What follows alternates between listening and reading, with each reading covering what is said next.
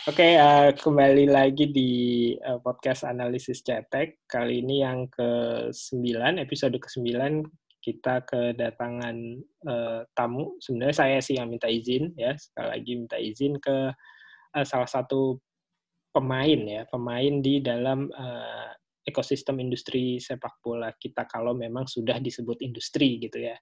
Nah, hari ini kita kedatangan Mas Arif Putra Wicaksono dari uh, Nine Sport ya. Beliau ini CEO Nine Sport. Betul, Mas? Bukan begitu? Betul, betul, Mas. Betul, Selamat ya? siang juga, Mas Putra. ya, salam kenal ya, Mas. salam kenal, Mas. ya.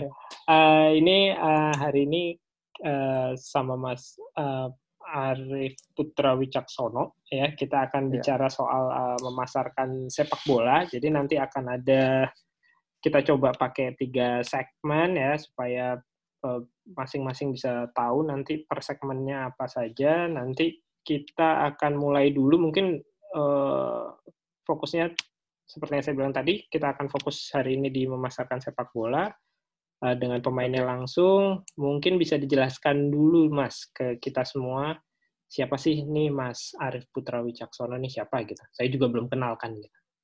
Monggo Mas. Siap, terima kasih Mas. Uh, saya sih uh, apa ya saya sebutnya saya pedagang sebenarnya Mas yang Siap. kebetulan uh, nyemplung di bidang sepak bola itu.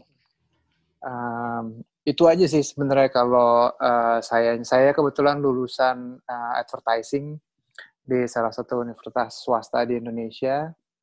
Uh, cuman ya karena advertising itu sebenarnya juga marketing, jadi uh, saya interest ke apa ya? Saya kalau background kerja saya sebelum di Nine Sport itu saya uh, pernah magang di salah satu agensi. Pada hmm. saat saya ngerjain skripsi, agensinya salah satu perusahaan minyak terbesar di Indonesia. Hmm. Terus habis itu uh, begitu lulus, saya hanya sekali kerja kerja di uh, korporasi besar, satu perusahaan di TV nasional salah satu TV nasional di Indonesia, salah satu terbesar menurut saya. Cuman di situ saya ngelihat uh, biro, saya saya lebih suka uh, create ide-ide gitu, maksudnya saya coba membuat uh, apa ya pemikiran saya, saya coba uh, tuangkan, saya coba mau mau create gitu menjadi hmm. sesuatu apa. Tapi karena perusahaan besar, birokrasinya terlalu ribet gitu. Hmm. Akhirnya saya memutuskan uh, usaha sendiri. Karena emang sebelum saya lulus pun saya juga udah uh, sempat mulai-mulai usaha sendiri mas gitu. Saya mulai hmm. usaha dari um, buat baju dari hmm. kaos-kaos gitu print kaos. Yeah. terus habis itu saya juga uh, usaha kambing setiap uh, tahun. Tiap tahun. Uh, ke, tiap kurban ya saya usaha kambing. Terus habis itu saya juga create create event. Ini mas uh, kayak konser-konser kecil di kafe-kafe gitu makanya yeah. saya jadi flashback wah kayaknya enakan uh, jalanin uh, usaha sendiri ya gitu. Hmm. Makanya saya coba berhenti dan saya uh, coba jalan usaha sendiri karena background saya ada saya ada sedikit ilmu marketing itu tadi selama kuliah di uh, dikasih sama dosen-dosen. Hmm. Jadi saya mencoba mempelajari pasar dan saya lihat pasar terbesar itu sebenarnya uh, di dunia atau di Indonesia itu komoditas terbesar sebenarnya sepak bola menurut saya mas ya. Yeah karena apalagi itu bisa amat sangat saya rasakan setiap Piala Dunia gitu. Hmm. Yang saya berasa banget lah ya Piala Dunia 2002, Piala Dunia 2006. Makanya pas setelah Piala Dunia 2006 itu saya quit, saya lihat saya coba fokus uh, di Indonesia, di pasar bola sepak bola Indonesia gitu. Apalagi kan karena Indonesia itu baru negara berkembang ya Mas bisa dibilang ya. hmm. ya. Uh, jadi di semua lini sih saya lihat opportunity itu masih sangat besar. Gitu makanya kenapa saya jadi nyemplung ke pasar sepak bola itu mas. Gitu. Yeah. berarti uh, itu awal mulanya sampai akhirnya setelah uh, lihat yang Piala Dunia tadi ya maksudnya melihat pasar ya potensi ini pasar dari betul. Piala Dunia itu habis itu lahirlah si Nine Sport ini ya mas? Betul betul mas Oke, berarti Nine gitu. Sport ini memang punya Mas Arif langsung ya? Iya, betul. Saya punya sendiri.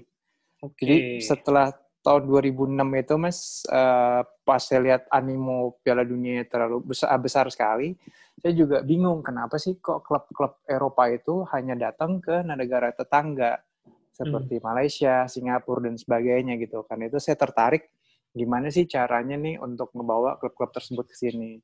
Nah, sejalan hmm. dengan sejalan dengan proses itu uh, saya juga karena saya keluarkan dari kerjaan, saya juga nggak mau nganggur diem-diem aja. Karena kan ini barang baru kan, saya harus pelajari dulu kan gimana prosesnya. Hmm. Saya sambil create biar nggak nganggur-nganggur banget. Paralel saya buat event ini mas waktu itu lagi demam futsal. Oke, okay, iya. Yeah. Saya buat uh, turnamen-turnamen futsal. Nah, sejalan dengan itu sambil saya cari tahu gimana sih cara uh, buat-buat atau mendatangkan klub-klub besar itu ke Indonesia gitu. Mas. Oke. Okay. Berarti benar-benar eh, apa namanya uh, buka hutan ya? buka hutan, buka hutan mas. buka hutan buka banget ya? hutan. ya. Buka hutan banget. Dan saya punya prinsip, jadi waktu itu juga uh, dengar-dengar dari orang gitu atau beberapa orang udah ada yang datengin pemain-pemain ke sini. Mereka biasanya korespondensinya dengan agen-agen di Malaysia atau Singapura atau Hong Kong. Hmm. Karena kan dari dari segala lini mungkin nggak segala lini ya tapi beberapa lini yang saya tahu contoh yang saya dengar kayak batu bara gitu mas hmm. Hmm. walaupun bar atau uh, eh, CPO walaupun barangnya di Indonesia tapi agensi agent agentnya itu agent Singapura agent Malaysia segala iya, macam gitu, gitu. Nah makanya saya karena saya pikir ah ngapain kan mereka juga satu rumpun sama kita merdekanya juga nggak jauh-jauh amat gitu ngapain hmm. kok kita jadi kayak quote quote uh, apa ya hmm, bukan berguru juga ya cuman maksudnya kayak lewat mereka gitu kan barang-barang kita pasar-pasar kita makanya saya langsung nyemplung ke hutan itu saya coba saya awalnya dari email mas saya coba hmm. email hmm. semua uh, agensi yang bisa saya dapat kontaknya uh, saya email email semua habis hmm. itu waktu itu tuh 2000 tahun 2007 2007 uh, awal-awal mau deket uh, Liga Champion Okay. Di Februari itu kan ada dekat-dekat Valentine kan selalu ada Liga Champions tuh kalau nggak salah hmm. uh, 16 besar apa ya. Yeah. Nah di situ yang saya lihat pertandingan yang menarik itu ada Barcelona, Liverpool sama Real Madrid, uh, Bayern. Hmm. Jadi agensinya saya cari seputaran uh, yang base di Madrid dan base di Barcelona. Okay, gitu saya pikir. Berarti memang memang uh, apa namanya benar-benar dikulik sendiri ya? Iya, kulik sendiri mas. itu sampai mikir uh, apa namanya uh, cari yang agensi yang Madrid sama Barcelona aja itu kan benar-benar apa ya? Itu pemikiran mas sendiri gitu loh. Iya. Eh, tapi kayak saya tadi bilang, saya sekalian saya sekalian juga mau menikmati uh, pertandingan karena niat saya hmm. emang strategi saya karena ya pasti saya bukan siapa-siapa, apalagi sama mereka negara Indonesia bahkan mungkin pun yang kita tahu kan orang banyak nggak tahu Indonesia gitu mas ya. Yeah. Jadi saya mikir strategi saya adalah saya email sebanyak-banyaknya, habis itu langsung saya bilang saya akan datang meeting ke kamu minggu depan atau dua minggu lagi gitu mas. Okay. Saya cocok-cocokin sama jadwal uh, Liga Champions tersebut. Jadi maksudnya biar saya pikir saya ya. sambil ya? biar sekalian mas gitu, sambil nyelam sambil inilah sambil dapat ikan kalau sambil minum air ntar kan kelelep mas. Gitu. Ya udah udah saya email email dari sekian banyak nggak nggak nggak nggak semuanya ngerespon lah ya pastinya. Hmm. tapi ada beberapa yang respon. Saya lupa sekitar berapa. Ada lumayan lah satu kota minimal tiga lah yang respon. Ya saya datangin gitu. Hmm. saya datangin satu-satu dan mereka dari situ ya rasa kepercayaannya kan lebih terbentuk mas ya. Karena kan hmm. udah ngeliat fisik kita secara langsung. Hmm niat niatnya apa segala macam itu mas oke okay. oke okay. nah kalau misalnya yang tadi kan hmm, berarti awal mulanya untuk kenapa terjun di bisnis ini kan memang karena lihat Piala Dunia tadi ya maksudnya animo animo lihat lah ya. pasar. ya animo, betul lihat pasar betul. lihat pasar nah tapi eh, apa namanya hanya itu aja atau ada lagi mas yang lain maksud maksud saya gini uh, kan lihat pasar, tapi itu kan pasarnya yang dilihat sama Mas tuh global ya. Hmm, Di awal kan pasar globalnya dulu nih.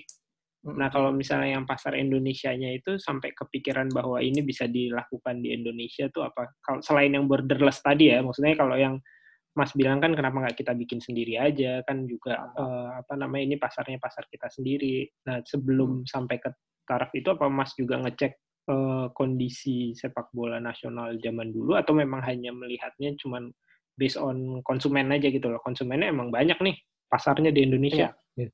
Kalau saya sih based on konsumen karena kan sebelumnya saya create event itu Mas untuk konser. Hmm. Jadi saya hmm. langsung uh, sama analisa cetek mas, jadi sesuai hmm. kita. makanya, makanya saya tertarik nih, karena saya berangkatnya juga dari analisa cetek gitu kan. Saya ingat simpel-simpelnya kan maksudnya kalau tentang konser hitungannya tiket gitu, yang suka hmm. sepak bola banyak dan hmm, saya lihat uh, selain animonya besar sekali, maksudnya yang ikut tuh bener-bener dari kelas premium, orang yang paling kaya sekalipun, hmm. sampai orang yang nggak punya duit sekalipun gitu. Dan dengan jumlah banyak, bukan yang kayak, oh ada yang kayak satu, yang ini satu, bukan gitu gitu. Jadi bener-bener hmm. yang kaya juga banyak, ini banyak. Jadi saya lihat maksudnya, ini dari segi volume, pasarnya itu besar gitu. Cuman mungkin emang karena Oh, satu lagi karena setiap kali berangkat ke Singapura atau Malaysia kan itu juga lu udah udah tren dari dulu dulu pasarnya lumayan besar tuh mas orang-orang hmm. yang berangkat ke dulu saya ada kerja sama dengan salah satu brand sepatu dia minta buatin launching uh, sama saya hmm. jadi dia setiap kali ada tim datang ke timnya mereka lah pasti yang sesuai dengan apparel mereka datang ke Singapura gitu dia dapat tiket banyak atau dia jual tiket banyak terus habis itu ada orang berangkat sana jadi saya ngeliat secara pasarnya tuh bener-bener real gitu bener-bener hmm. bisa kita realisasikan sebenarnya. Ya. Ha gitu. Saya mikirnya seperti itu. Oke. Okay. Nah, akhirnya saya coba-coba yang 2007 itu dari beberapa ada yang uh, respon. Uh, akhirnya ada salah satu agensi yang kayaknya sama-sama klop nih sama kita dan kebetulan hmm. Mereka juga ada niatan untuk ngebawa tim uh, Valencia hmm. untuk melakukan tour Asia di tahun 2007 tersebut. Okay. Mereka udah jalan dengan uh, promotor di Jepang. Jadi udah kita follow up segala macam. Cuman pas sudah mendekati kira-kira uh, dua bulan sebelumnya itu mereka mundur karena mereka dapat undangan untuk ikut Amsterdam Cup di tahun itu. Dan waktu itu hmm. ada Ajax, ada Arsenal, sama ada apa gitu. Jadi mereka lebih tertarik. Ya udah deh kita nggak usah jauh-jauh uh, di sekitar Eropa aja, iri tenaga, tapi dapat lawan yang lumayan, sebesar ada fee yang lumayan juga kan gitu kan. Iya, fee-nya nggak terlalu tur, jauh lah ya bedanya. Iya, uh, jadi duitnya dapat, pertandingan dapat, pokoknya semua kebutuhan preseasonnya terpenuhi lah di situ. Hmm. Malah mungkin lebih baik dari beberapa aspek, akhirnya mereka cancel. Nah, tapi sejalan dengan situ kan saya juga uh, prosesnya kan saya follow up di lokalnya juga nih mas. Hmm. Dan karena uh, tadi masuk ke hutan, saya juga ngeliat di sini birokrasinya juga repot juga mas gitu loh. Okay. dari segala lini lah gitu. Hmm. akhirnya saya ngeliat wah ini kayaknya politiknya terlalu banyak. Terus habis itu tiba-tiba pas juga Valencia cancel saya juga mungkin karena mental saya juga waktu itu masih cemen saya pikir wah yaudah deh. Ini kayaknya bukan bukan jalan saya nih ini kayaknya terlalu besar gitu. Akhirnya saya sempat pindah bidang tuh mas. Oh sempat pindah dulu sempat pindah dulu di tahun 2007 itu karena ya itu terlalu cepat menyerah mas. Gitu. akhirnya ya udah saya balik lagi ke bidang saya pikir ah oh, musik aja lah ini kayaknya nggak terlalu banyak politiknya gitu. Akhirnya kita jalan di musik musik musik terus sampai tahun 2010 tahun 2010 ketemu lagi dengan hype-nya Piala Dunia lagi nih mas. Oke. Okay. saya wah ini kok gila lagi hype-nya ya. Ya setiap dari 2006 sorry dari 2007 ke sampai ke 2010 saya juga sering buat-buat nobar gitu mas. Atau acara hmm. musik saya combine dengan ada konsernya tapi tetap ada ada bola-bolanya gitu. Karena sebenarnya hmm. saya tetap melihat tuh pasarnya besar kan jadi tetap saya gandeng lah saya cross market. Nah pas 2010 Spanyol juara saya ngeliat itu kayaknya ngebreak apa ya? Kita kan punya voting system kalau menurut saya Hmm. Kita dari dulu bilang orang Indonesia bukan bukan kita aja sih banyak orang bilang orang Indonesia itu susah uh, berhasil di sepak bola karena postur tubuh. Yep. Nah, tapi karena tahun 2010 Spanyol ngalahin dengan mayoritas tingginya yang tinggi yang postur tubuhnya sama ya kayak sama. Indonesia. saya pikir wah enggak nih. Berarti ini saya lihat ini bisa digarap bola ini bisa jadi komunitas yang kita garap bukan hanya sekedar dari uh, segi entertainment aja, rekreasi, tapi kita bisa garap lebih dalam lagi menurut saya. Hmm. Kalau kita fokusin, jadi apa ya saya sebutnya kita bukan um, bisnis enterprise saja, tapi kita bisa jadi masuk social business enterprise, mas. Okay. Jadi maksudnya kita benar-benar bisa memberikan uh, manfaat lebih kepada market dan juga uh, produk kita tuh benar-benar apa ya? Ya maksudnya itu tadi kita bisa membuat saya bisa mau mencoba gimana caranya sepak bola Indonesia juga berprestasi. Nah, saya kejar si RFIF, Mas. Karena kan mereka yang juara kan. Hmm. Saya kejar RFIF. Habis itu mereka bilang, kalau urusan, saya minta gimana dong caranya lo tolong ajarin Indonesia lah ke bahasa simpelnya seperti itu. Kita juga pengen juara. Tapi mereka bilang kalau urusan um, apa ya uh, youth development atau uh, jenjang sepak bola itu itu urusan klub. Kita tuh hanya regulasi.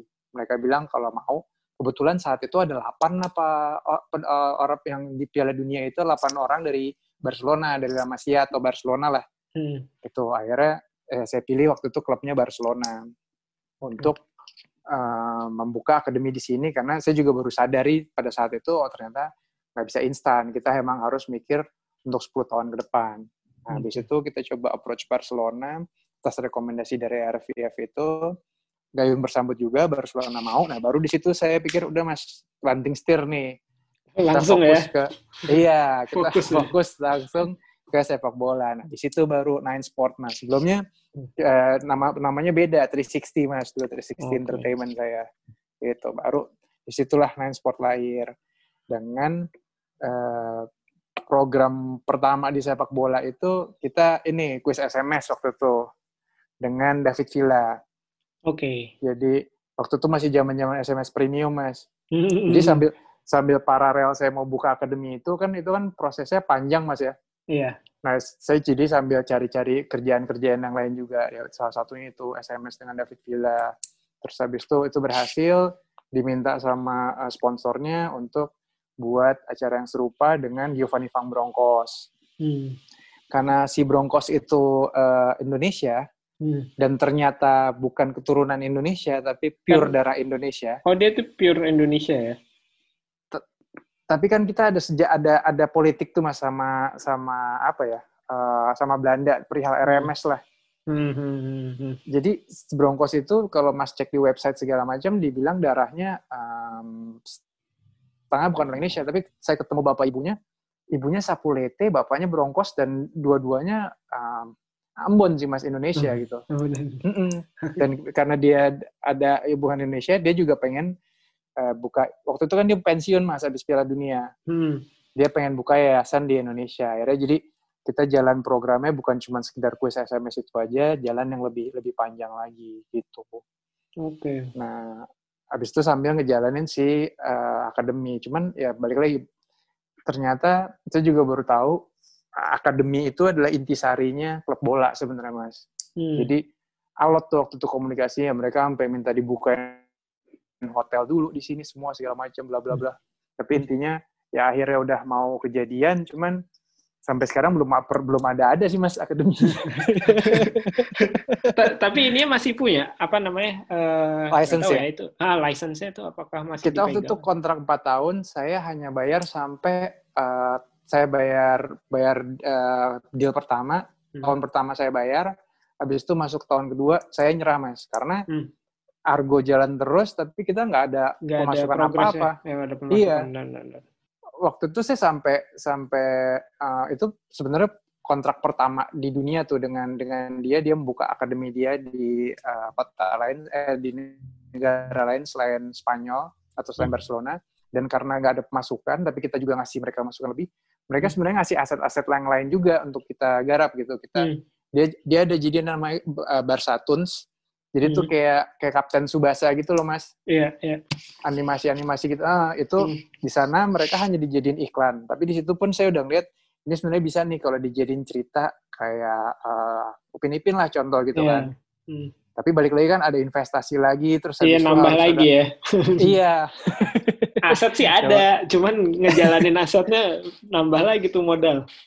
iya, makanya akhirnya ya udah saya uh, ini nyerah lah eh, kasih bendera putih tapi untuk itu kita hubungannya masih baik dan mereka masih selalu nunggu kapan aja kita ready. Dan beberapa kali sih sebenarnya saya udah ketemu uh, investor baru lagi investor baru lagi.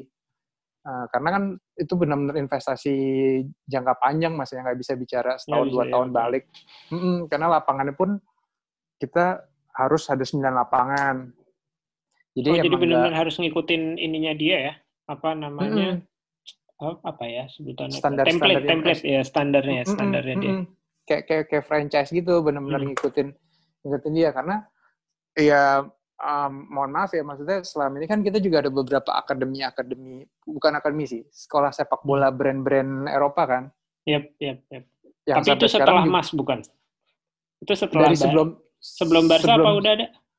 sebelum Barca juga ada. Cuman uh, mereka itu sebenarnya nggak kayak contoh Arsenal Arsenal tuh nggak hmm. kerjasama langsung dengan Arsenal tapi Arsenal Foundation oke okay, okay, atau Real Madrid juga ya? dengan Real Madrid Foundation iya karena hmm um, kalau mau akademinya mereka tuh kan mereka sebutnya elit akademi. Nah itu benar-benar hmm. harus itu intisari mereka banget gitu. Kalau emang sampai setuju selain nominalnya besar harus sesuai standar mereka sekali mas gitu. Hmm. Nah selama ini kan kita hanya kayak yang di Senayan cuman pakai brandnya kayak ada Chelsea waktu hmm. itu. Sekarang ada Liverpool nah, itu, kalau nggak salah masih ada deh. Iya Liverpool juga gitu. Nah itu nggak nggak nggak real dari mereka sebenarnya gitu loh mas. Hmm. Itu itu lewat cloud foundation mereka itu jadi hal yang panjang lah sebenarnya. Gitu, Mas. Oke. Okay. Itu salah satu beberapa project-project pertama kita di Nine Sport, Mas. Oke, okay, oke. Okay. Gitu. Ini agak-agak ini sih saya. Agak langsung mikir sambil Mas ngomong tuh sambil mikir tadi. Wih. buka hutannya tapi gede juga ya, Mas. Barcelona langsung.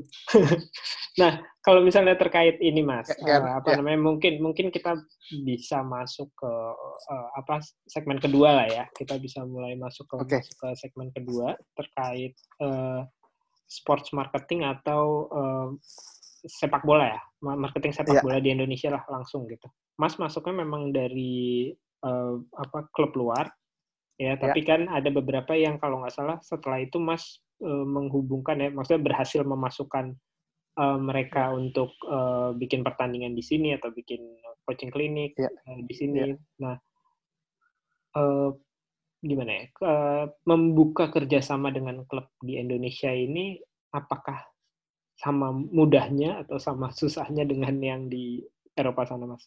Karena pasti kan uh, level of ini kita beda ya, maksudnya mereka udah uh, mikirin potensi komersialisasi dari beberapa puluh tahun yang lalu, kita uh, waktu itu mungkin masih belum kali. Belum itu. Iya. Dulu. Pas pertama kali ya bisa dibilang sampai sekarang pun sport marketing masih masih barang baru ya. Cuman maksudnya hmm. makanya saya berterima kasih juga dengan Mas atau hmm. teman-teman yang lain yang sekarang mulai mulai apa ya? Mulai menggeliatkan pasar uh, sport sport marketing ya gitu. Hmm.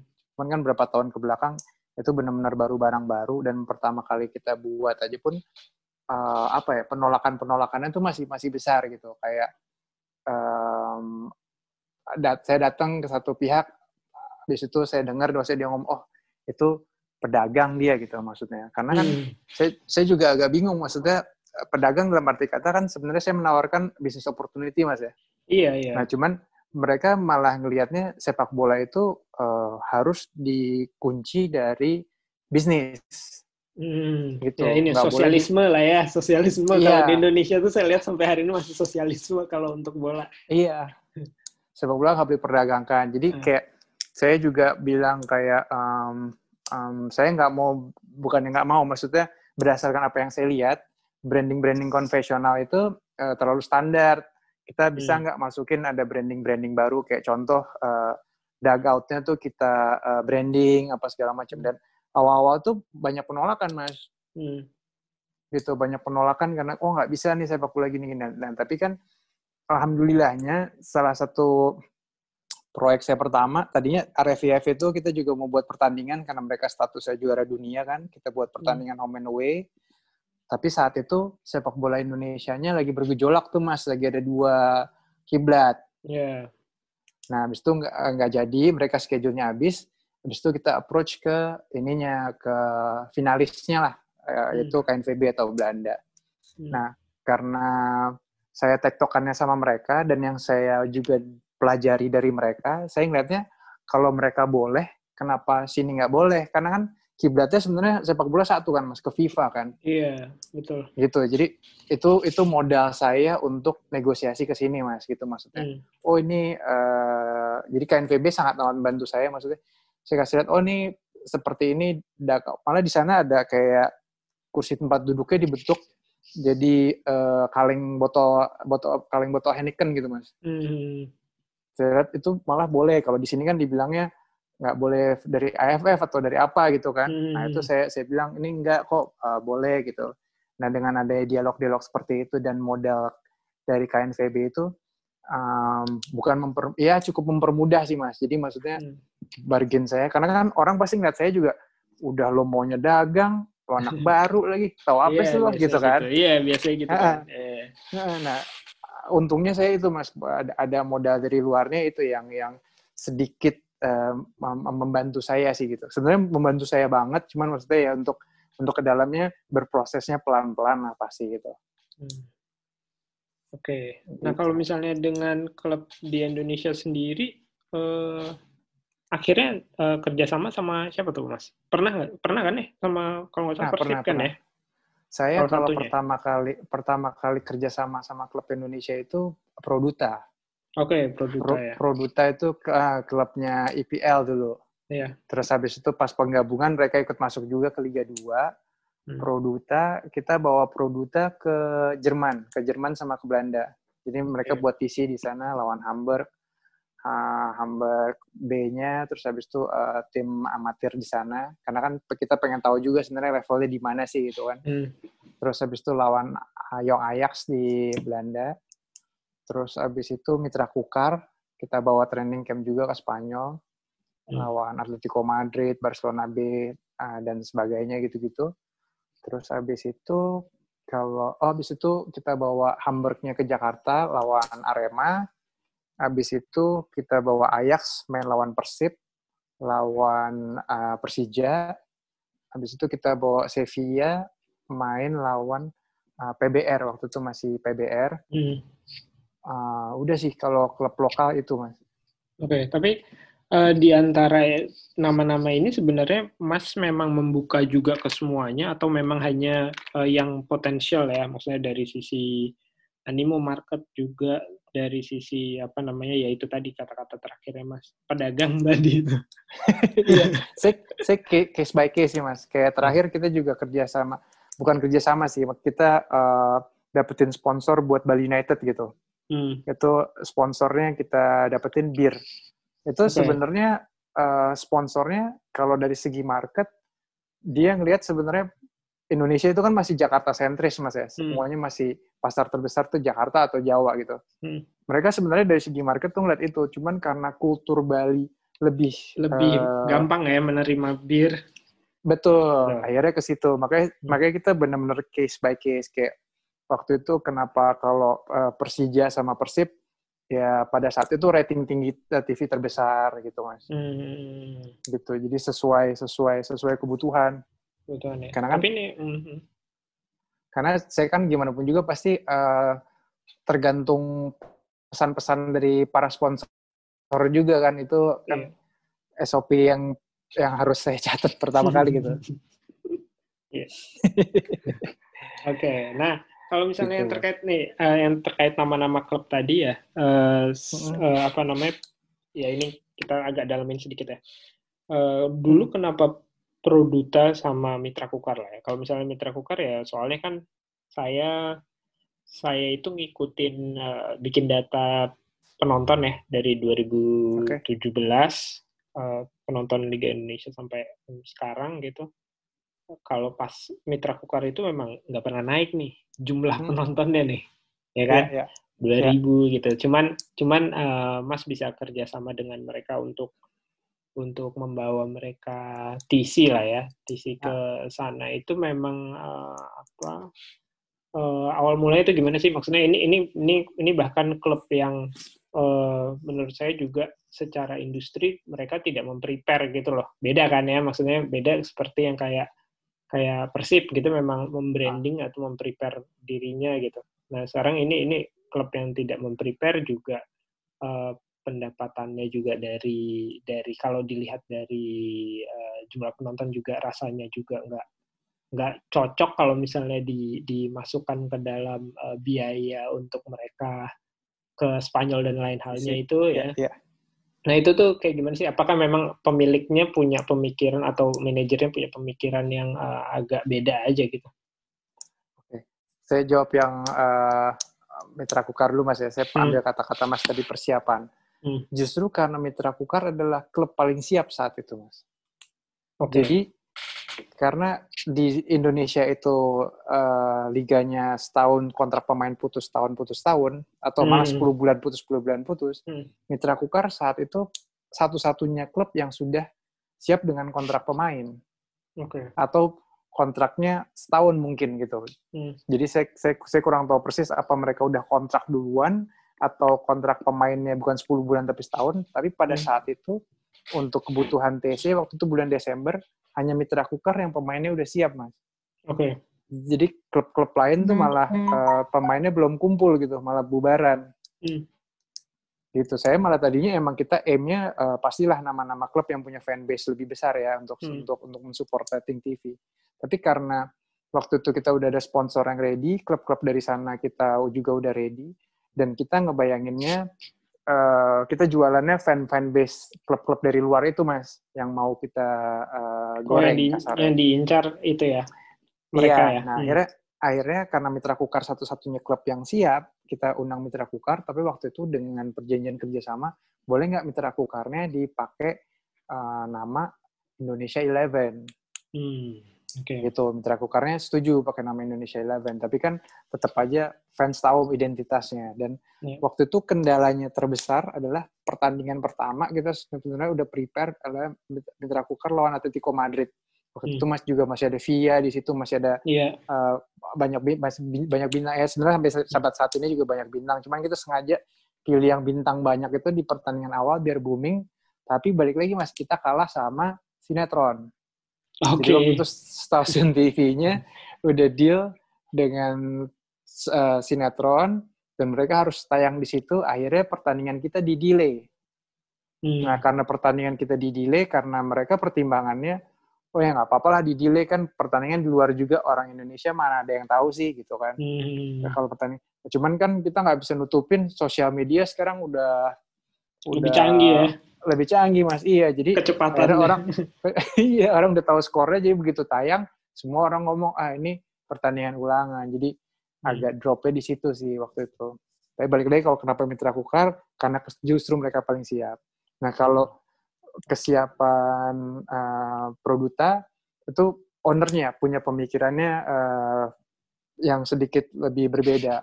Jadi waktu itu kita emang pengen sebenarnya buat pertandingannya buat cup sebenarnya tadi Mas ada AS Roma, hmm. ada Hamburg sama satu klub di Surabaya, Persebaya.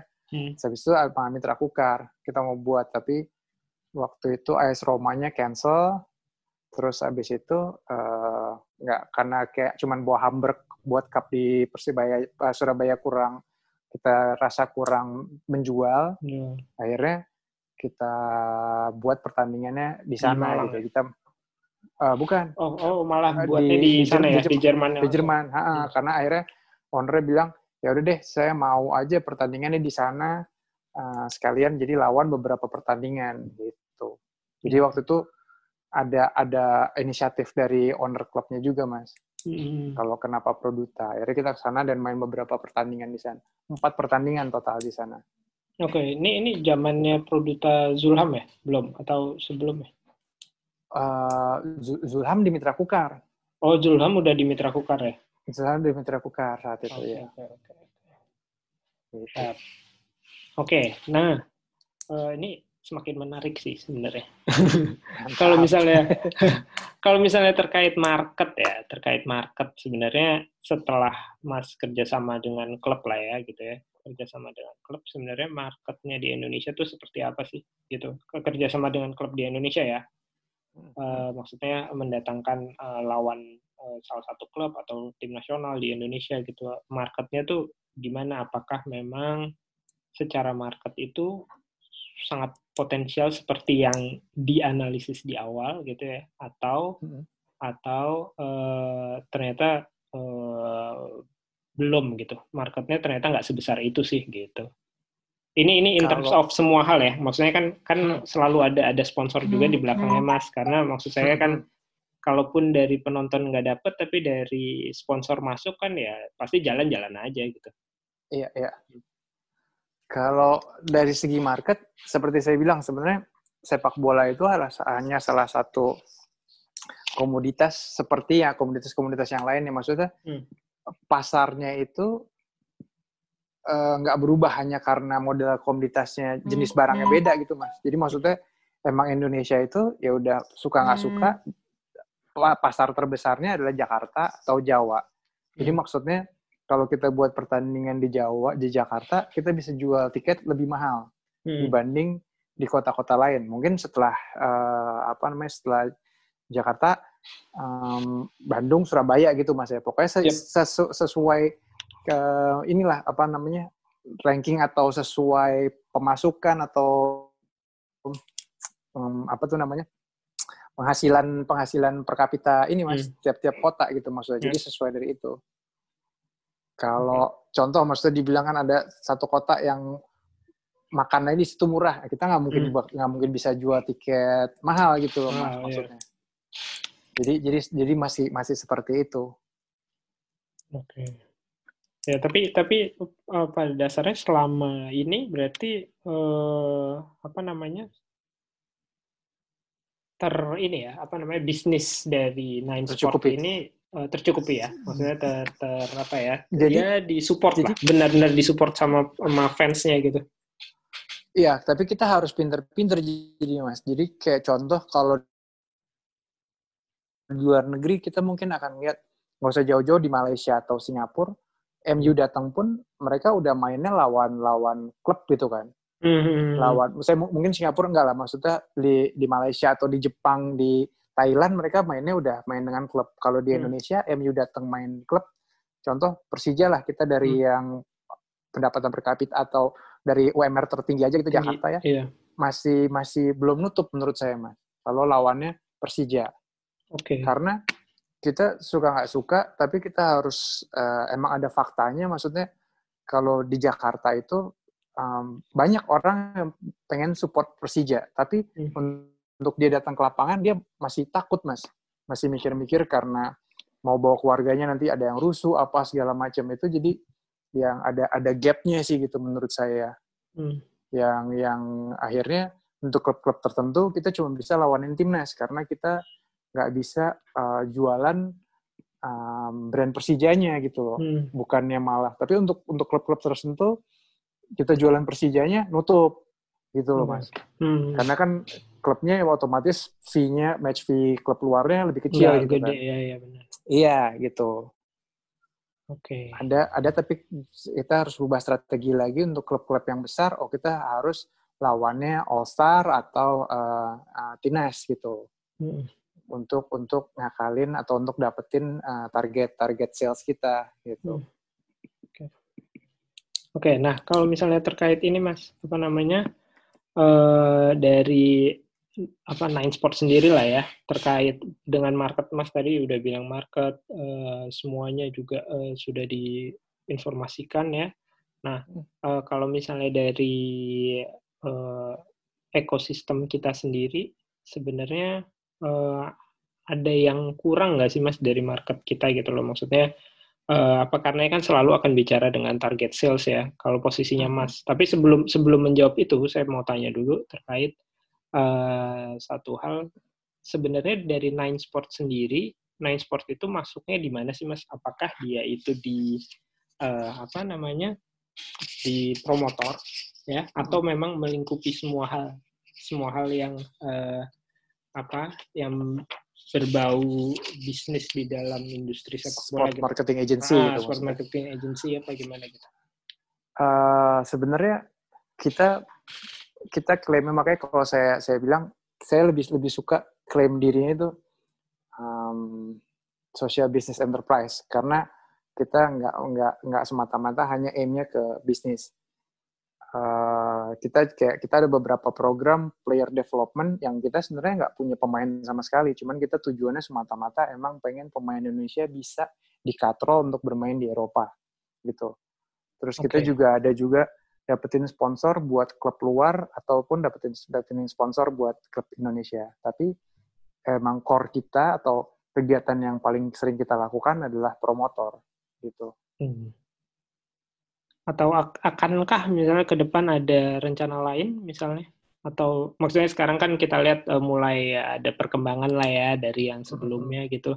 Uh, apa ekosistemnya udah mulai uh, sedikit menerima kata bisnis dan pedagang tadi itu. Nah uh, kita kira-kira rencana ke depan apakah masih memang tetap fokus di promotor atau gimana mas? Kalau dari kita juga juga fokus ke yang lain juga mas. Kan kita juga Salah satunya kita uh, kerjasama untuk uh, pengadaan VAR juga di Indonesia. Oke. Okay. Gitu. Terus habis itu kita juga um, buat training camp training camp di uh, luar negeri kita kerjasama sama beberapa juga. Jadi emang fokusnya nggak nggak melulu hanya di promotor aja sih gitu. Hmm. Karena kan sebenarnya juga kalau promotor aja tuh hidupnya di sepak bola kebaca mas lebih lebih hmm. sedikit hmm. dari dari artis atau dari band karena sepak bola ya windownya cuma uh, musim dingin, musim panas. Panas, iya.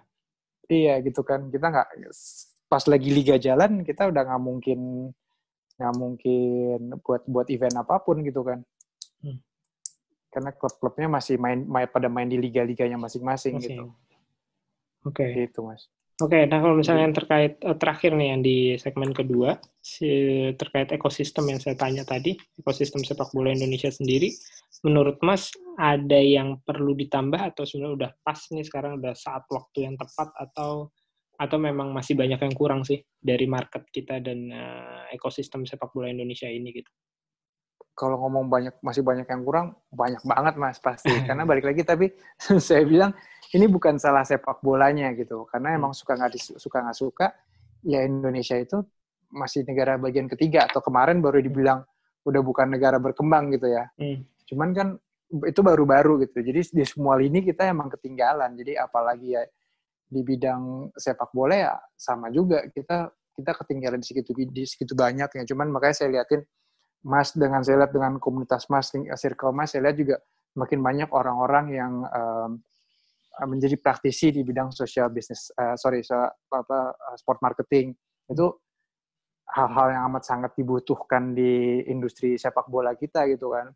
Hmm. Itu harus makin disebar ke mana-mana karena kan ya kita kan dari dari apa ya masih banyak orang-orang dulu yang bidangnya bukan di sport marketing, cuman hanya berdasar hanya megang disuruh megang sepak bola yang dulu soulnya itu dapat dana dari APBN atau APBD hmm. gitu kan mas. Hmm jadi jadi masih belum masih belum uh, belum kreatif lah gitu dengan generasi muda seperti kita mungkin gitu mas hmm. itu itu satu yang menurut saya gitu atau bahkan dari segi pelatih pun juga kan kita kita bicara fakta di lapangan aja kan pelatih pelatih baru tahun lalu kan mas dapat iya baru banyak uh, keluar muncul ya hmm.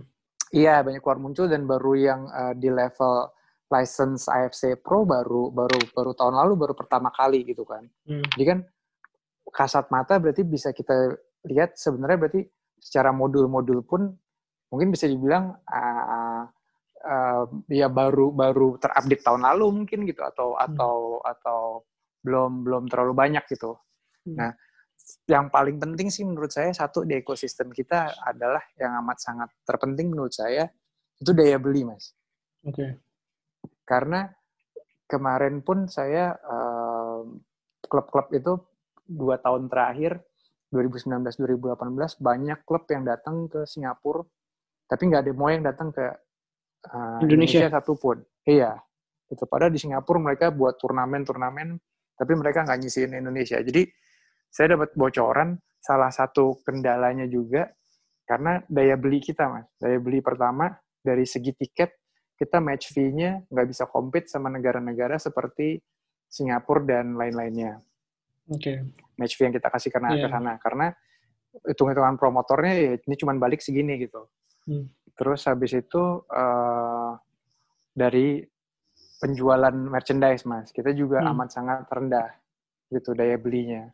Sedangkan hmm. emang itu menurut saya ya balik lagi itu masalah di semua lini uh, daya beli daya beli Indonesia emang masih masih rendah gitu mas ya karena kita juga nggak bisa paksain orang harus datang tiket nonton liga lokal lah gitu harus paksain hmm. beli tiket sedangkan kadang mereka ke stadion aja belum pakai alas kaki gitu hmm. atau kadang masih banyak orang Indonesia yang mikirin makan aja masih bingung tapi tiba-tiba suruh nonton sepak bola suruh bayar gitu hmm. sedangkan mereka terbiasa dulu gratis sekarang ada perubahan itu pertama dan yang kedua bukan masalah perubahan aja tapi daya beli mereka yang masih kecil nah makanya saya kemarin tuh uh, saya kan tahun lalu tuh sempat mencoba mencalonkan diri ke PSSI mas mm-hmm. tapi gagal nah mm. di situ tapi kenapa kenapa saya memberanikan diri karena saya punya satu metode yang bisa mengisi daya beli tersebut mm. karena menurut saya walaupun ada banyak orang-orang seperti Mas, orang-orang pintar seperti Mas di hampir semua klub Mas. Hmm. Tapi begitu akhirnya bicara daya beli, klub kita nggak nggak mampu ya akhirnya naiknya cuma dikit-dikit aja. Dikit, Sedangkan iya. kita kita kita nih kalau kita mau ngejar level dunia, mau level level Jepang lah Mas kita mau ngejar. Hmm. Kita startnya ini udah minus gitu. Klub-klub hmm. Indonesia startnya udah minus dari minusnya dalam arti lapangan mereka nggak punya lapangan latihan. Iya banyak banyak Jepang. yang harus dilakukan benar-benar. Iya stadion mereka nggak punya, apa semua nggak punya. Mau sponsor datang, mau liga dapat sponsor berapa triliun pun begitu dibagi-bagi ke berapa puluh klub kan kita nggak bicara 18 klub aja kan mas. Iya betul. Kalau liga 2-nya nggak dibenerin juga kan nanti begitu begitu naik begitu apa degradasi segala macam. Gagap dia. iya gitu kan. Terus habis itu jadi akhirnya timpang juga. Nah hmm kalau mau benerin itu semua dana sponsor nggak akan cukup mas. Jadi yeah. menurut saya satu-satunya cara adalah kita menggunakan uh, metode pemerintah itu dana kur. Kenapa hmm. dana kur? Karena dana kur itu ditujukan untuk mensejahterakan masyarakat umum, which is mayoritas adalah fans sepak bola Indonesia, masyarakat hmm. umum gitu kan. Terus habis itu yang yang kedua dengan melakukan kooperasi. Hmm. Nah jadi ada kooperasi Persib, ada kooperasi Persija, kooperasi Persebaya, dan sebagainya. Nah, hmm. kooperasi itu dapat dananya dari kurnya si fans. Hmm. Kur itu satu orang kira-kira dapat dana 20 juta sampai 25 juta. Satu Jadi, fans? Satu orang. Oh, satu Jadi orang. Mas kalau sekarang, ha, kalau Mas punya KTP, Mas punya uh, usaha, usahanya juga nggak harus. Jadi saya kebetulan tuh 2015-2016 sempat jalan ini nih Mas Hmm. Karena waktu itu saya kerjasama dengan BV Sport, waktu itu mereka yang punya hmm. Liga Indonesia. Hmm, yeah. Waktu itu kontrakkan untuk 10 tahun ke depan. Nah, kita godok lah sama-sama gimana caranya uh, untuk memajukan sepak bola Indonesia. Ya, salah akhirnya kita punya suatu rancangan seperti itu. Saya hmm. uh, menemukan kalau emang kita harus memberdayakan fans itu itu satu-satunya. Tapi karena saat itu sepak bolanya lagi di band, akhirnya kita jalaninnya ke nelayan apa segala macam karena programnya udah terlanjur kita uh, jalanin itu tapi kan saya jadi ngeliat di situ emang bener-bener dana itu keluar kita sekarang hmm. ke bank bawa KTP pun uh, selama kita lolos syaratannya kita bankable kita dapat mas 20 sampai 25 juta okay. anggap 20 juta nih mas 20 hmm. juta dikali 1000 orang udah 2 triliun 2 triliun eh sorry eh. Dua, seratus ribu orang sorry mas seratus ribu orang udah 2 triliun. Hmm. Itu 100 ribu orang untuk Persija gampang dong, Mas. Ya, gampang. gampang kan? Untuk Persib juga gampang dong. Untuk yeah. Persebaya gampang kan? Untuk Arema gampang. Nah, kita bicara empat klub itu aja deh.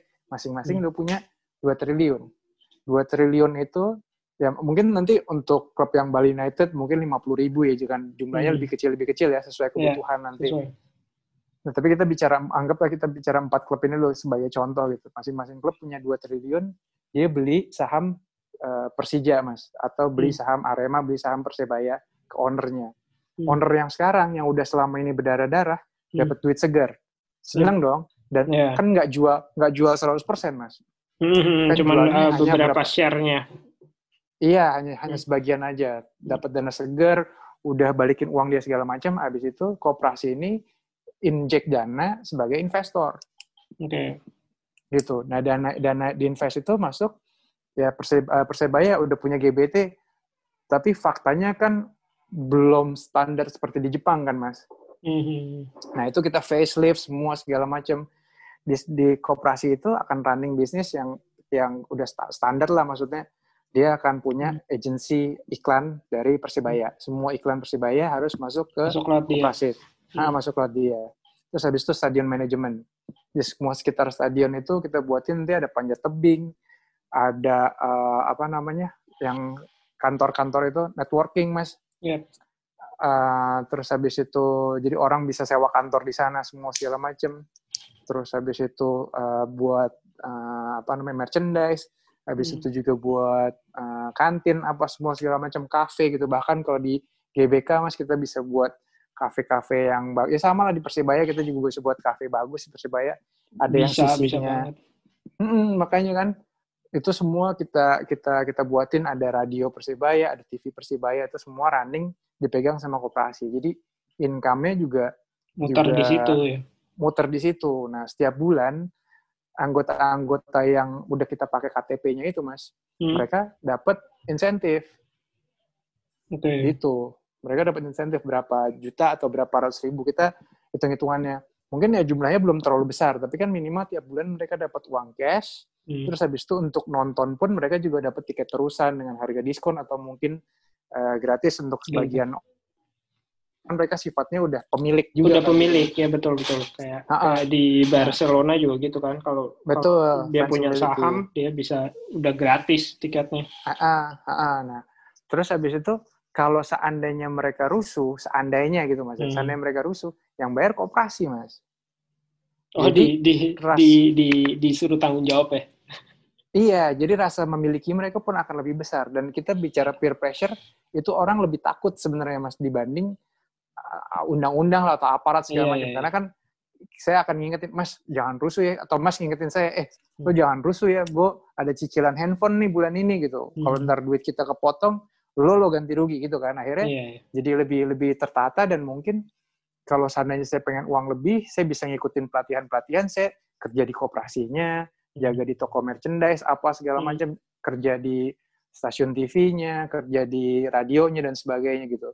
Bahkan akhirnya saya ngeliat makanya saya waktu itu juga ngomong uh, kita saya niru niru sepak bola Jerman mas hmm. di Jerman itu kenapa klub-klub kecilnya maju-maju saya waktu itu yang pas ke Hamburg itu hmm. saya ngeliat toko merchandise-nya kok rame orang ngantri gitu mas hmm. padahal kan kota kecil ya bukan juga bukan kayak Barcelona gitu kan yeah. ternyata itu orang-orang lokal beli semua kebutuhannya di situ mas Oh, nah, Oke, okay. jadi mereka punya kayak semacam Alfamart atau Indomaret di situ gitu ya, semua kebutuhan uh, atau iya, atau, tapi mereka belum sampai segitu sih mas, belum sampai hmm. Alfamart. Nah, tapi mereka baru jadi muknya, bajunya segala oh, macam, oh, iya, mereka iya, iya, alat iya. piring, mereka beli dari situ terus. Nah, kalau yang tadi Alfamart bilang, Mas bilang itu kita pakai di Indonesia mas, jadi ya hmm. gula lah, beras, air minum apa semua segala macam kita pakai brand Persebaya. Jadi hmm. semua beli di koperasi dengan harga yang lebih murah, tapi kan koperasi dapat untung juga kan mas, uangnya muter hmm. muter muter muter muter ya. Ini kalau saya saya iya. membaca mas tadi ngomong tuh ya, uangnya muter aja di sini. Iya. iya kan? Dan dari situ kita juga buat brand brand lain apa mas makanan di Surabaya yang terkenal selain bebek mas, uh, yang paling Surabaya banget. Apa tahu tek? tahu tek. Nah kita buat kita buat sana tahu tek Persebaya. Nah di iya. situ kita buka cabangnya di beberapa kota sampai bahkan ke Hong Kong pun bisa kan banyak iya, iya, bisa, orang Indonesia mas di sana iya. gitu. Dan itu, itu kan model kan yang kayak dibuat Ridwan Kamil di Bandung waktu itu ya? Eh, mungkin ah. pokoknya tapi kita buatnya sama brand Persibaya atau di Bandung hmm. sama brand Persib gitu. Hmm. Kita buat Batagor Persib atau soto Betawi Persija gitu mas. Hmm. Itu yang kita kita buat ya orang-orang karena kan orang-orang si pemiliknya ini udah seratus ribu itu mereka ya hari-hari jadi jadi jadi quote and quote promosi kita juga kan gitu. Dia ngajak temennya udah makan di sini aja di sini aja gitu kan. Hmm. akhirnya duitnya makanya muter banget sih makanya saya bilang. Udah ada itu itu menurut saya salah satu faktor yang bisa memperbaiki ekosistem kita. Kalau itu udah ada dengan modal tadi 2T mas. Hmm. karena kalau sponsor liga apa segala macam itu kan buat kita operasional mas. Nggak mungkin cukup buat bangun ina itu ina itu.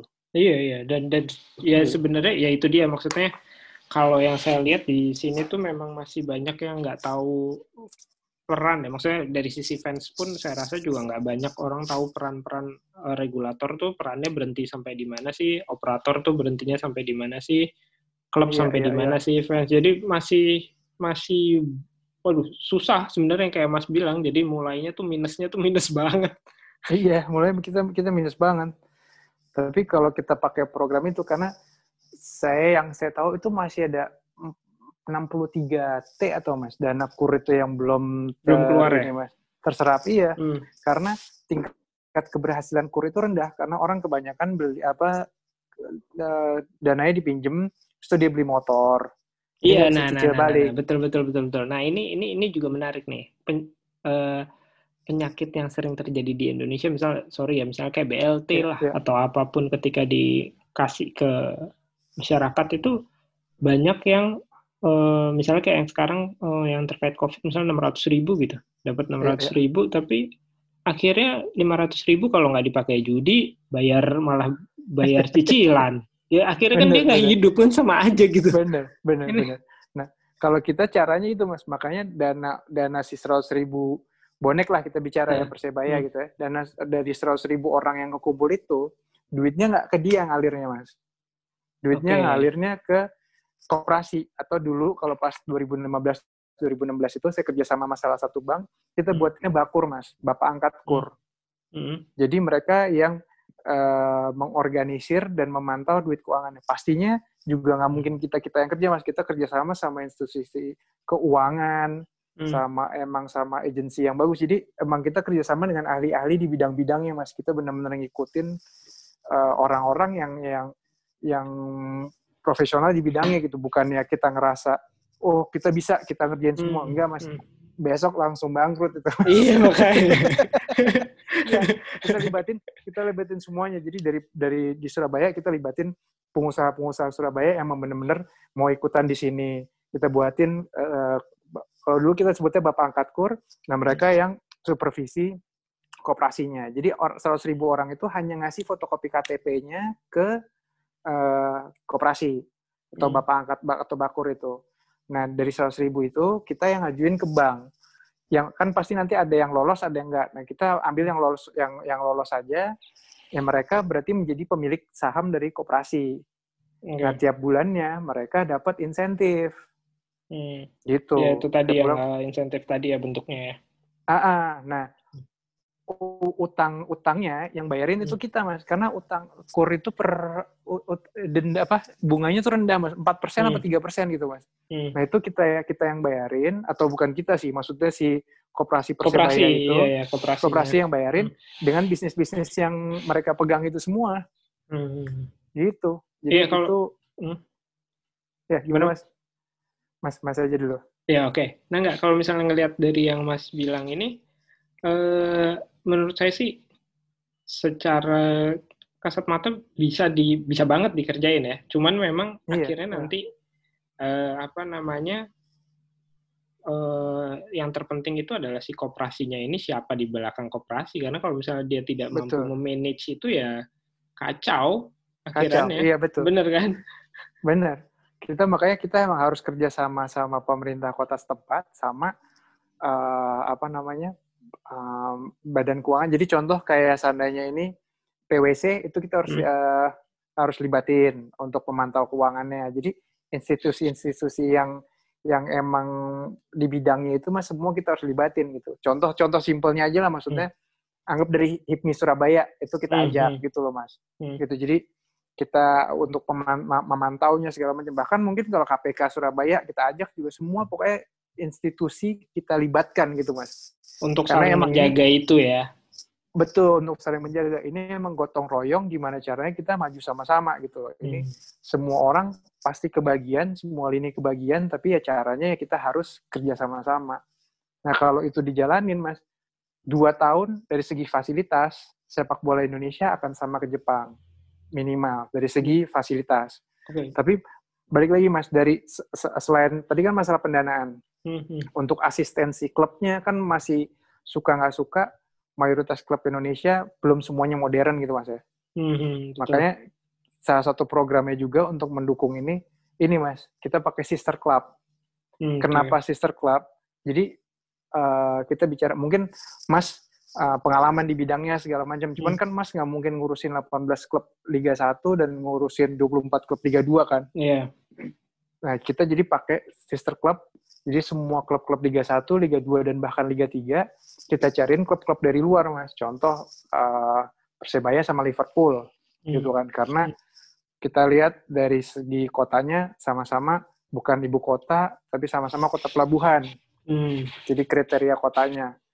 Nah, habis itu dari Liverpool itu harus ngirim satu technical director sama satu general manager technical director dia untuk membantu struktur pembangunan pembangunan sepak bolanya. Terus habis itu general manager untuk manajemen uh, klubnya, Mas. Hmm. Jadi duitnya udah ada, tapi yang ngejalanin klubnya juga orang-orang yang profesional sambil di bawahnya langsung dipegang sama orang-orang yang udah ada dari kita ya. Yep. Kan kita juga sekalian untuk belajar alih setahun. ini ya, alih apa namanya? Mm -mm. Transfer ilmu gitu ya, transfer kan. Ilmu, ya uh, untuk transfer ilmu sambil kan kita juga dengan kerja sama Liverpool sama uh, Persebaya dari segi uh, branding jualan ke sponsor kan lebih gampang mas sponsor yeah, kan yeah. juga ngeliat oh iya ini kita sekarang jualannya ada logo Liverpool logo Persebaya dan liatin dari kerja sama ini wah mereka komit nih manajemen pasti jauh lebih modern uh, good governance semua segala hmm. macam bla bla bla jadi udah udah gampang mereka modal juga ada gitu kan hmm. terus habis itu modalnya semua bisa dicek di PWC apa sama segala macam yang ngejalanin juga kerja sama sama uh, HIPMI contoh atau sama apa orang kan jadi ngeliatnya oh iya iya ini lebih menjanjikan gitu kan iya.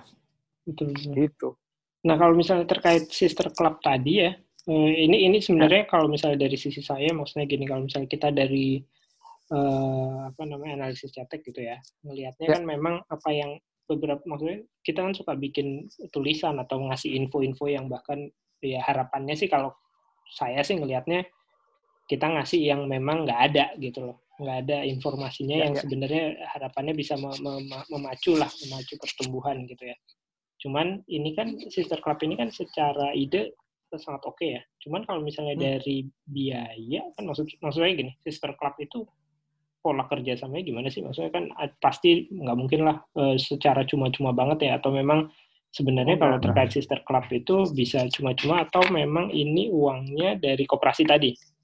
Uangnya dari koperasi mas. Okay. Jadi balik ke sana lagi ya. Baliknya ke sana. Saya dari tahun 2015 itu mas, 2016 hmm. lah, 2016 awal, saya udah dapat 24 klub dan tiga liga dan satu institusi yang tertarik untuk kerjasama. Hmm. hmm. Jadi kenapa 24 klub itu saya bilang dari 2015 kita tujuannya cari uh, untuk 18 klub itu. Oke. Okay.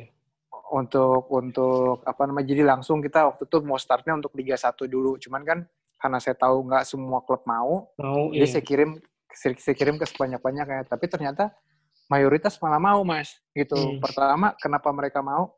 Satu kalau segi biaya, technical director mereka dan general manager yang dikirim itu hmm. harus kita bayar yeah. dari uang koperasi kita yang gaji hmm. tapi hmm.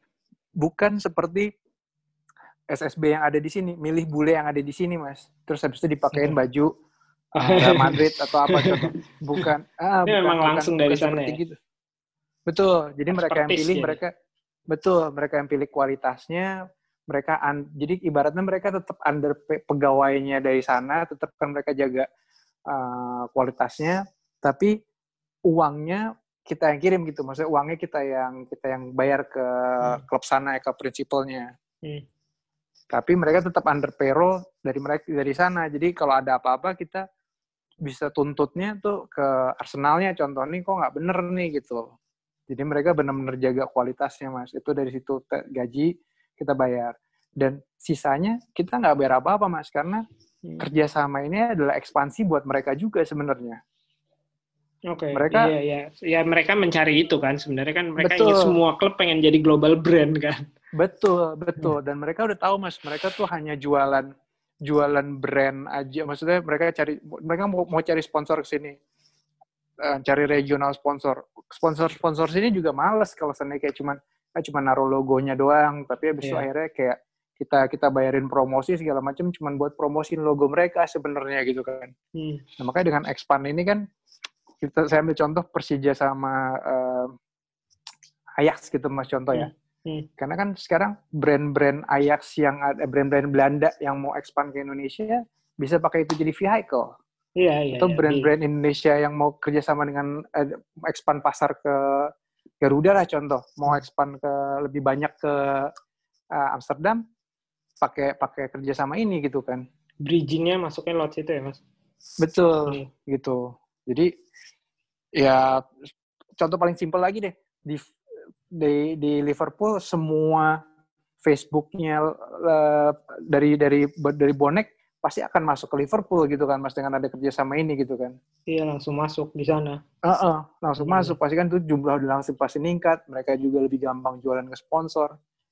Gitu mas. Jadi karena kayak saya juga waktu pertama kali saya mau bawa uh, eh tolong antar aja deh kita bahas.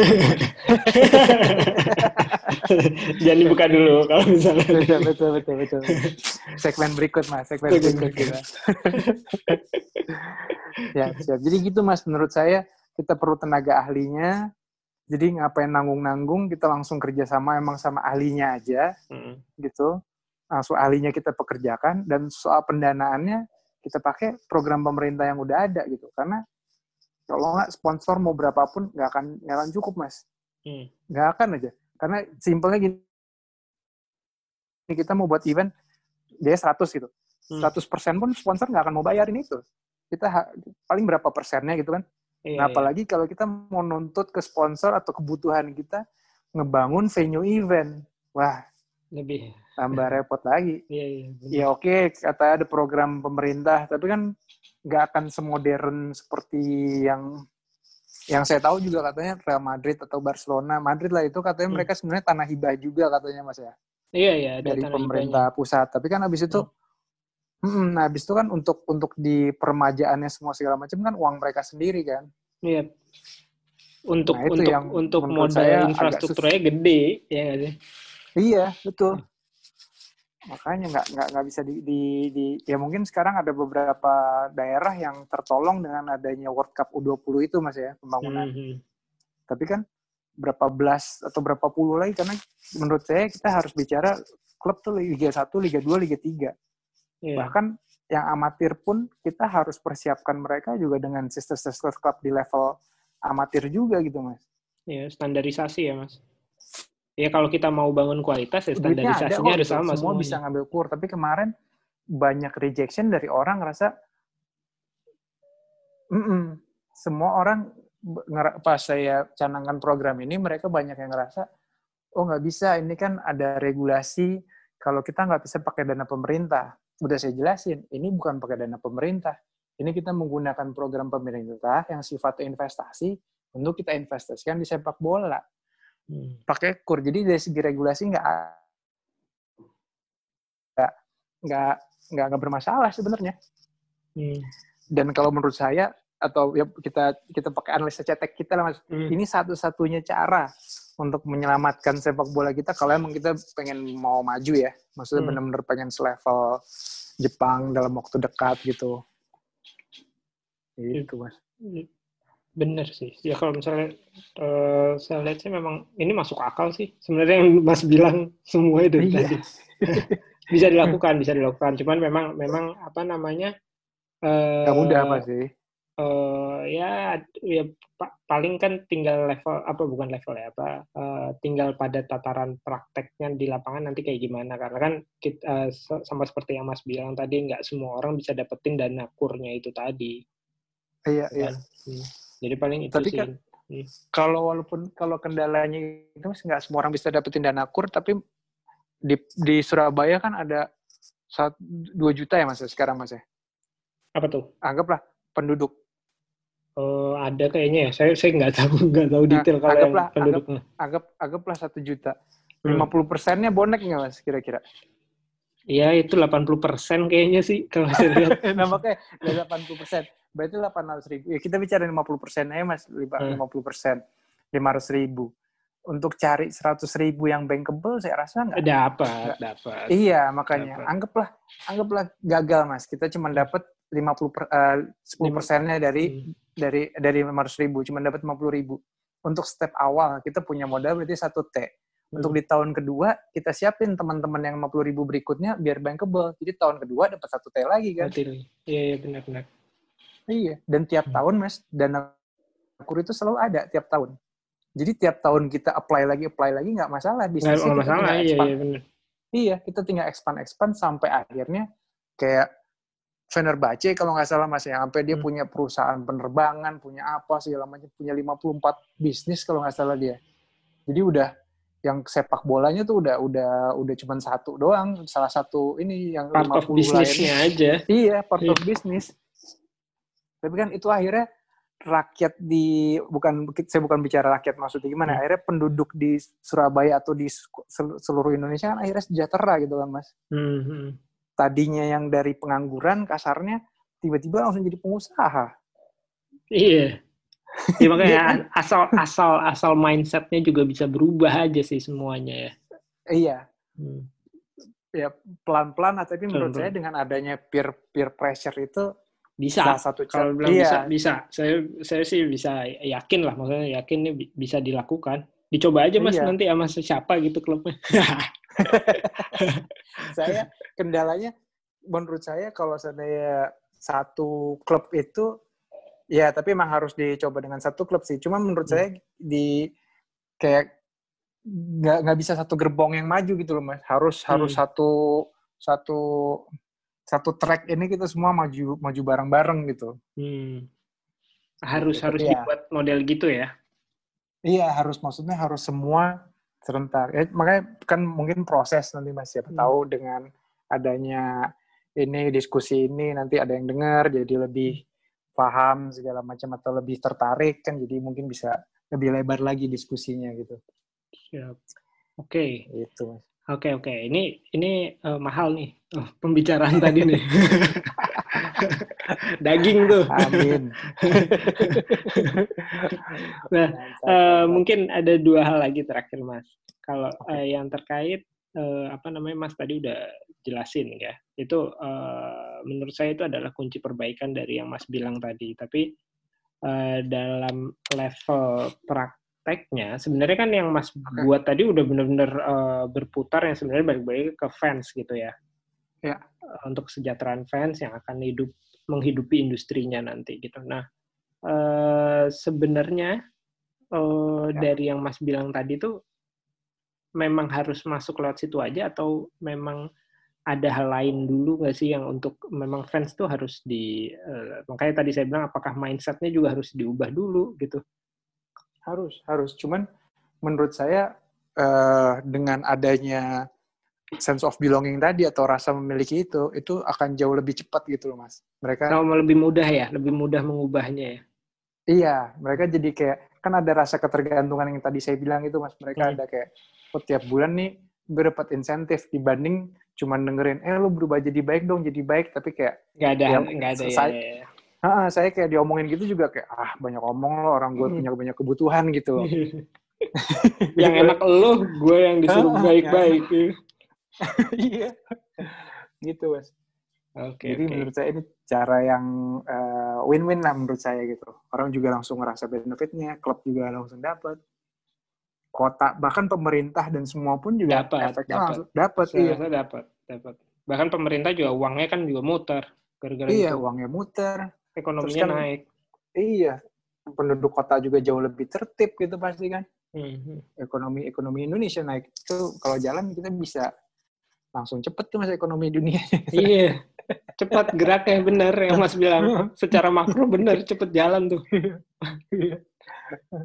nah terakhir mas, gitu. nah, ya. kalau misalnya terkait uh, memasarkan ya, memasarkan sepak bola. Mas tadi udah jelasin panjang lebar, ada dagingnya banget tadi hmm. yang terakhir juga. Terus hmm. uh, Mas juga udah pengalamannya berarti udah sekitar hampir 10 tahun ya Mas? Apa udah 10 tahun?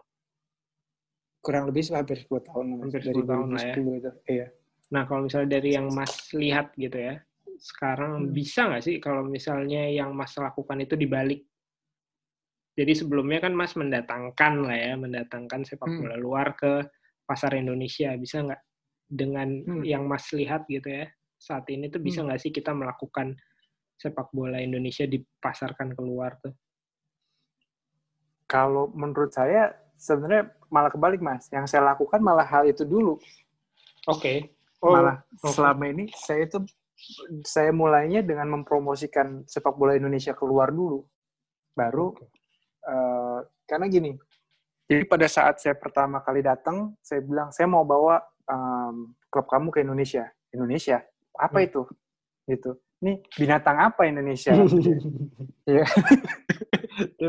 Dan nanyanya hal-hal simpel lah. Ranking berapa di FIFA? 100 berapa? Wah, dia kan, aduh, udah jauh banget, udah jauh. lawan juga ece-ece ya kan peringkat FIFA hmm. jauh segala macam apa keuntungannya. Nah, saya di situ ceritain pada saat waktu itu contoh Chelsea sponsornya ini Mas, apa namanya? Samsung. Ya. Saya bilang, sekarang lagi tren brand-brand Korea uh, merambah pasar di Eropa atau pasar dunia. Tapi hmm. pasar terbesar mereka adalah di Indonesia.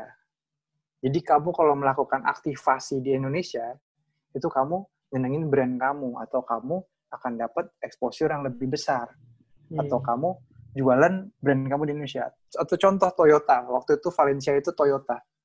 Toyota penjualan terbesarnya itu adalah di Indonesia dan di Brazil. Toyota bisa jadi brand terbesar itu karena pasar Indonesia yang sangat besar. Hmm. Iya, jadi hal-hal saya justru malah promosin Indonesia dulu mas karena hmm. kalau saya nggak promosin Indonesia, mereka malah nggak akan mau datang ke Indonesia, Indonesia gitu. Yeah. Mm -mm, karena ada 100 negara lain yang mau bayar jumlah jutaan uh, jumlah uh, yang yang sama juga gitu kan nggak jauh hmm. beda nah, tapi kita malah malah malah kebalik kita harus promosin Indonesia itu dulu malah dari segi ketolong dari so sosial media mas ya satu hmm. uh, mereka tuh rata-rata karena pengguna kita besar banget dan Cina banyak yang di ban untungnya hmm. kalau nggak kita udah lewat jadi banyak uh, fans fans contoh fans Barcelona lah itu fans Real Madrid fans terbesarnya setelah di negara mereka sendiri atau bahkan nomor satu di dunia itu dari Indonesia mas iya secara digital ya secara digital hmm. gitu itu tapi yang saya juga nggak pernah buka sama mereka tadi uh, saya bilang sebenarnya yang klik like Barcelona like Atletico juga like Arsenal juga iya. tapi kan itu nggak perlu nggak perlu detail kita kita jelasin ke mereka gitu kan yeah, karena yeah. buktinya secara data emang realnya ada jumlahnya jutaan lima juta gitu yang uh. like mereka gitu akhirnya mereka jadi jadi melirik melirik pasar ini dan mereka sangat amat tertarik kayak contoh waktu itu ada saya Evan Dimas hmm. Evan Dimas kita bawa trial ke Barcelona hmm. uh, dia dari waktu itu berbarengan sama orang Brazil jadi ya bisa dibayangin lah mas ya hmm. uh, kita di trial bareng sama orang Brazil cuman La Liga dan klubnya waktu itu Espanyol juga ngotot ayo dong gimana caranya nih pemain ini supaya bisa main jadi mereka pengen create ya Nakata atau Park Jisung gitu mas hmm. atau Son lah sekarang karena itu kan cara paling mudah untuk jualan uh, liga mereka kan hmm. gitu mereka juga pengen pemain-pemain Indonesia itu ada di ada di mereka itu mereka malah pengen banget mas masuk ke liga mereka, ke klub mereka karena itu cara paling mudah buat mereka ngegrab pasarnya ya. Ngegrab pasar gitu. Cuman karena emang kita belum siap, ya akhirnya cara yang paling mudah itu sister club untuk saat ini. Karena dengan bayangan lima tahun ke depan paling tidak akan ada pemain yang udah siap untuk main ke mereka Luar. atau bahkan tiga bahkan tiga tahun mungkin gitu ya. Hmm. Karena dipersiap harus dipersiapkan dulu itu jadi yang yang kita lakukan malah udah pasti kita harus promosin Indonesia, Indonesia duluan dulu. tuh udah hmm, udah udah pasti oke okay. dan tanpa harus kita lakukan lebih lagi maksudnya sekarang hmm. dengan ada sosial media dan uh, kalau Mas tahu apa Mas pasti tahu juga rata-rata klub-klub Eropa itu kalau dulu pas saya mulai udah bener masih hutan Mas sekarang hmm. sejak tahun 2013 2014 rata-rata mereka udah buka cabang di Southeast Asia Pasifik. Iya, udah di Singapura paling banyak kan. Mm-hmm, di Singapura, Singapura India sekarang. Cuman memang iya. belum masuk ke Indonesia ya. Belum, kecuali La Liga. Belum masuk ke Indonesia. Uh, La Liga tapi lagi juga buka hutan juga, lagi buka hutan. Iya, La, La Liga pun itu baru nasi satu orang tuh, Mas. Iya. Baru satu orang belum benar-benar buka cabang ke sini segala macam belum belum benar-benar expand. Nah, itu makanya harus kita kita garap eh, waktu itu uh, saya tadi bicara 24 klub sama empat institusi hmm. eh sama Satu salah satu yang uh, dua dua dua liga itu Bundesliga sama La Liga yang mau kerja sama oh sama kayak apa sama Liga Belanda sama satu lagi itu mas Johan Cruyff uh, Institute, Institute. Yeah. jadi buka di sini kan karena kan industrinya ya oh, harus banyak lebih banyak orang-orang seperti Mas itu kan yang yang expert di bidangnya di bidang sosial apa uh, sport marketing harus diperbanyak gitu kan. Hmm. Gitu. Iya, bener sih. Nah, kalau misalnya huh? gimana, Mas? Enggak, kalau ini gara-gara Mas tadi ngomong itu jadi saya Jadi saya mau uh, satu pertanyaan lagi ini agak offside tambahan nih gara-gara Mas tadi siap, siap. Uh, apa namanya uh, apa ya mengaktifasi uh, mengcreate atau enggak mengcreate pasar yang suka sama suatu liga gitu ya. Sebenarnya kan hmm. Indonesia itu setahu saya udah hmm. sejak uh, zamannya si Andik dan siapa uh, Samsir Alam ya sebenarnya sudah di uh, sorry Andik dan uh, Irfan Bahdim ya hmm. itu kan sudah di create untuk jelik nih pasar jelik yeah. masuk ya kan kalau yeah. kita boleh yeah. jujur ya setahu saya saya yeah, ngikutin yeah. sih itu saya ngikutin yeah. nah, yeah. cuman kan memang gagal gitu. Ya harus dibilang yeah. gagal ya. Bahkan yeah. justru malah yang Thailand yang tadinya nggak ada nggak nggak didekati oleh mereka malah sekarang malah berhasil. Ping, ya berhasil. Si pemainnya juga malah tuh ada tiga pemain uh, yang satu malah uh, ketolong juara di Yokohama.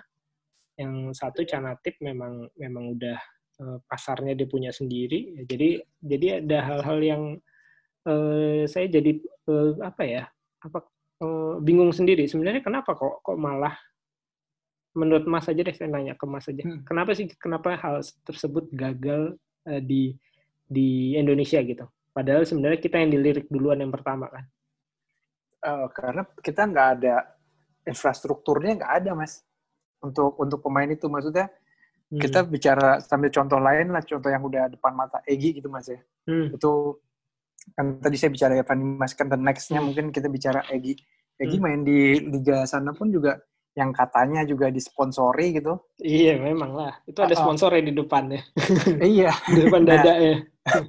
nah itu uh, nggak mainnya masih masih jarang kan mas, masih butuh adaptasi gitu. Hmm. Dan sedangkan jadi pada saat 2010 itu Vietnam dan Thailand udah tancap gas, hmm. kita masih um, masih masih ribut internal lah mungkin lah mas saat itu kan masih ada dua kubu segala macem. Sedangkan pada saat saya approach Barcelona itu itu saya ingat banget Singapura uh, Thailand sama uh, Vietnam udah tancap gas itu mas okay. mereka udah tahu pendidikan jangka panjang nah makanya menurut saya makanya waktu itu saya mikir ini harus Barcelona di sini cuman ternyata sejalan dengan itu saya nemu ide yang lebih baik lagi kalau jangan cuma satu Barcelona kita punya uh, semua klub gitu ada di hmm karena kan tingkat keberhasilannya itu cuma satu persen atau dua persen gitu mas hmm. dari dari sana satu batch pemain hmm. mayoritas itu nggak nggak berhasil kebanyakan ya kebanyakan nggak berhasil itu itu benar-benar data di seluruh dunia makanya hmm. sekarang emang sepak bola tuh dipersiapin nggak dibekali hanya modal main bola aja mereka disiapin juga dengan ilmu-ilmu nanti untuk mereka survive. Karena tingkat penganggurannya atau tingkat keberhasilannya uh, ini banget mas. Belum yang cedera ya maksudnya muda cedera nggak bisa main lagi nggak nggak nggak nggak nggak punya skill apa apa lagi jadinya kasihan gitu kan. Hmm. nah makanya kalau kita punya uh, akademi yang lebih banyak dia 18 klub Liga 1, 24 klub Liga 2 dan Liga 3 ya dari situ barulah akan bisa kekumpul uh, timnas yang benar-benar solid gitu. Hmm. Itu mas. Siap. Oke, okay. ini uh, akhirnya saya tahu juga kenapa akhirnya Mas juga pilih untuk coba uh, masuk ke PSSI satu ya. Soalnya ini ya. isu ini nggak bisa kalau diselesaikan cuma satu hal satu hal iya, iya iya ini harus harus memang Betul. harus masuk di di dalamnya benar diubah dari dari apa regulator sih nggak mungkin. Betul harus top down mas makanya hmm. Kalau bicara um, mayoritas mas ya mayoritas menurut hmm. saya orang swasta atau orang terus tiba-tiba disuruh masuk ke politik itu sebenarnya pasti nggak terlalu pingin mas sebenarnya hmm. karena kan um, ya beda lah gitu ya uh, hmm. apa namanya bernafasnya gitu kan nah, makanya kalau sampai dipingin ditanya keinginan hati sih sebenarnya nggak bukannya pengen pengen di situ mas saya semata-mata yeah. hanya pengen masukin regulasi iya masukin regulasi ini karena kalau nggak nggak bisa. Saya benar-benar dari 2010 mas saya dari 2006 itu kan gagal. Hmm. pas 2010 sampai sekarang itu kayak gatel banget mas. Ini ya bener-bener yang lain tuh dari jelek jadi jago kita boro-boro mempersiapkan. Kita masih masih banyak ribut internal terus gitu. Iya, iya kita maju jadi mundur kayak, aja terus. Iya jadi kayak aduh kok nggak sedangkan maksudnya bicara potensi pasar potensi pasar ya mas kalau bicara hanya itu terus dari zaman penjajahan kita juga potensi pasar terus mas. Iya. tapi kan tapi nggak nggak dilakukan ya sama aja bohong. iya. Kalau dibilang kita sebenarnya punya potensi punya potensi ya jelas lah Belanda aja bisa jadi ngambil rempah-rempah kita di sini. Iya, dia dia bisa jadi atau VOC mas perusahaan ini kan terbesar pertama stock exchange terbesar pertama atau iya. perusahaan saham pertama atau Belanda ada sampai ada Dutch Golden Era ya karena kontrol kita doang. Jadi bicara potensi ya iyalah besar banget, cuman harus gerak kita, jangan jangan bicara uh, kita bisa kita bisa aja gitu. Oke. Okay. Gitu, Siap. Ini menarik banget nih. Jadi uh, apa namanya? Uh, saya rasa itu tadi terakhir dari summary-nya Mas Arief ya. Uh, ya. Apa namanya? Uh, bahwa kita memang mau nggak mau harus mengubah semuanya ya. Ya nggak tahu hmm. ntar kapan. Nah, juga harus mengubah semuanya supaya uh, ya industrinya jalan. Kalau misalnya dari uh, pihak regulatornya tidak berkembang ya ke bawahnya juga susah untuk berkembang sih. Kalau bisa saya samerikan, bener nggak? Kira-kira gitu ya. Dan kita harus punya karena kita minusnya banyak atau kita sebagai negara ketiga, bagian ketiga ya ketinggalannya lama gitu mas, kita harus hmm. punya terobosannya yang ya yang yang benar-benar terobosan gitu maksudnya kan. Hmm. Gitu. Oke, siap. Gitu, mas. Semoga nanti ada banyak siap, yang dengar ya mas ya. Diskusi ini banyak yang dengar uh, podcastnya. Jadi Mas Uh, apa idenya Amin. juga bisa dikerjasamakan dengan Mas juga. Uh, sukses untuk Mas Arif ya. Amin. Uh, sukses Amin. Sama-sama Mas. Sukses juga Mas. Saya ya. terima kasih banget udah diundang ya, untuk ngobrol-ngobrol di sini. Oke. Okay. Mas. Uh, mungkin lagi Mas. Oke, okay. uh, mungkin untuk uh, yang podcast episode 9 kita sudahi dulu uh, sampai ketemu lagi di podcast episode ke-10 dengan nggak tahu siapa uh, orangnya uh, selanjutnya atau uh, dengan saya lagi ya uh, sendiri. Jadi uh, sampai jumpa lagi dan uh, terima kasih sudah mendengarkan. Yep.